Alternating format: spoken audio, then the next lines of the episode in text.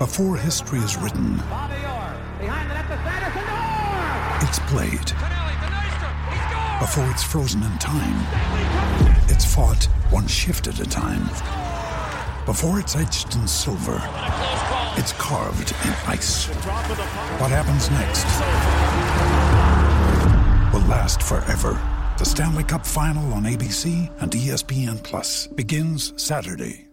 G'day, Mike Hussey here, but you can call me Mr. Supercoach. KFC Supercoach BBL is back and there's 25 grand up for grabs. So what are you waiting for? Play today at supercoach.com.au. T's and C's apply. New South Wales authorisation number TP slash 01005. Sport is our religion, and here is Smithy's sermon. Well, a crisis is averted to pretty much everyone's relief. Enjoy young Kamila Valieva crashed out of the Winter Olympics yesterday. There was a winner.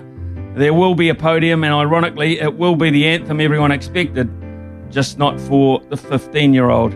One wonders what effect this ugly circus will have on her life. 15, just 15, one of the most despised and vilified teenagers in the world at present.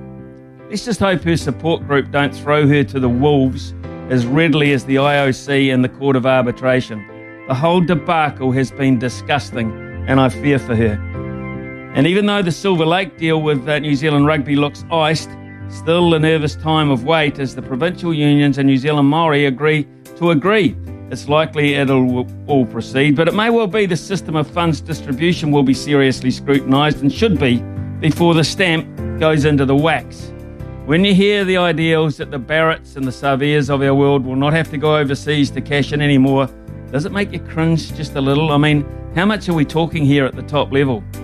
The poet Shelley penned the phrase, the rich get richer and the poor get poorer, back in 1821. It took 19 years to publish that work.